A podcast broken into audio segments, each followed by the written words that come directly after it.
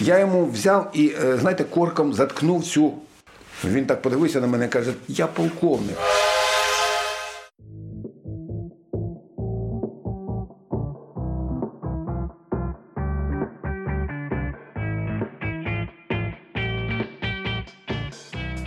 Ви слухаєте подкаст Світ Спорт Я з Валентином Щербачовим.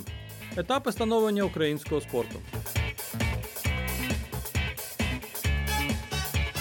1974 рік. Повторна відміна кріпосного права, переможна хода Олега Бохіна чемпіонатами СССР і скільки насправді триває піша кругосвітна подорож. Навесні 1974 року президентом Соціалістичної Республіки Румунія обрано генерального секретаря Румунської комуністичної партії Ніколая Чаушеску. Його авторитарне президентство призвело до формування культу особи і закінчилось народним повстанням та розстрілом сім'ї Чаушеску. Влітку 1974 року Ватергейський скандал досягнув свого апогею. Верховний суд США зобов'язав президента Ніксона передати спеціальному прокуророві Леону Яворському записи розмов, на яких були докази намагань Ніксона пригасити скандал, а також розпорядження директору ФБР закрити цю справу. Конгрес США проголосував за імпічмент Ніксона. І того ж літа 1974 року колгоспники СРСР отримали свободу переміщення країною. Постанова ЦК КПСС і Ради міністрів СРСР про заходи з подальшого удосконалення паспортної системи СРСР дозволяли видачу паспортам всім без винятку громадянам країни. В СРСР відмінили кріпосне право, і колгоспники отримали свободу пересуватися і проживати за межами своїх сіл. В жовтні 1974 року американець Девід Кунст завершив першу в світі пішу кругосвітну подорож. Зносивши 21 пару взуття, відвідавши 4 континенти та 13 країн, він подавав шлях довжиною 23 тисячі кілометрів і повернувся на батьківщину до місця старту. Кругосвітна піша подорож тривала 4 роки.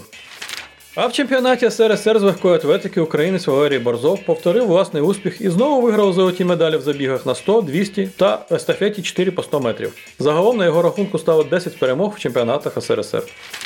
У футбольній першості СРСР 74 року взяли участь 16 команд. Після сьомого туру Динамо Київ очолив турнірну таблицю і не полишив перше місце до кінця турніру. Третій раз поспіль кращим бомбардиром турніру став Олег Блохін, забивши 20 голів. А що скаже про цей рік Валентин Щербачов? Легендарний український журналіст і спортивний коментатор. Хрещатик 26. Тоді ще е, не було спортивної редакції. Ми е, відділ спорту при молодіжній редакції, вже українське телебачення. І на нас, на спорт, окрім спортивних програм, ще обов'язково навішують таку програму, яка б е, не завадила колись і вже при незалежній Україні. Називалася вона Населенню про цивільну оборону. І ми в чергу нас троє редакторів було, ми в чергу робили цю програму. Тобто на місяць виходило одному навантаження, ще крім спортивних передач, робити одну таку програму. Це прямоефірні програми, тому що ви тоді знаєте, не дуже було з технікою, і тільки тільки починалися відеозаписи. А населенню про цивільну оборону йшла в прямий ефір. Тому перед прямими ефірами завжди проходили такі так звані репетиції прямого ефіру в студії. Ми проговорювали все з е, тими, хто мав виступати в цьому. А виступали в е, населенні про цивільну оборону відставні військові, які е, начебто знали, як оборонятися, як то кажуть, як поводитися населенню. Тобто вони знали, як одягати протигаз, хімічні комплекти. І от моя черга приходить полковник, який в Києві очолює цивільну оборону із своїм помічником. Вони обидва мають бути в ефірі і на репетиція. Я їй розповідаю, кажу: от е, Петровичу, ви маєте. Е, встати, одягаєте протигаз, показуєте. А коли протигаз одягнутий, то ви нічого не кажіть, бо буде брак по звуку. Він так подивився на мене і каже: Слухай, ти ким звільнився з лав Збройних сил? Три роки прослужив. Я кажу, ну я сержант, так я полковник. Я не ну, я не міг сказати цьому полковнику, що я сержант, але бачив, мабуть, що побільше гаряченького, ніж ви, е, пане полковнику, тут сидячи в Києві. Але нічого не сказав, ну кажу, прийміть до уваги, все ж таки, я вас дуже прошу. Починається ефір.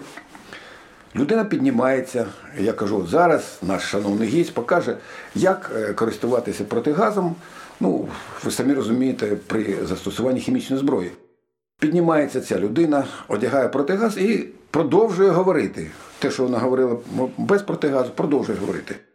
Я е, так просую ногу під столом і штовхаю його ногою.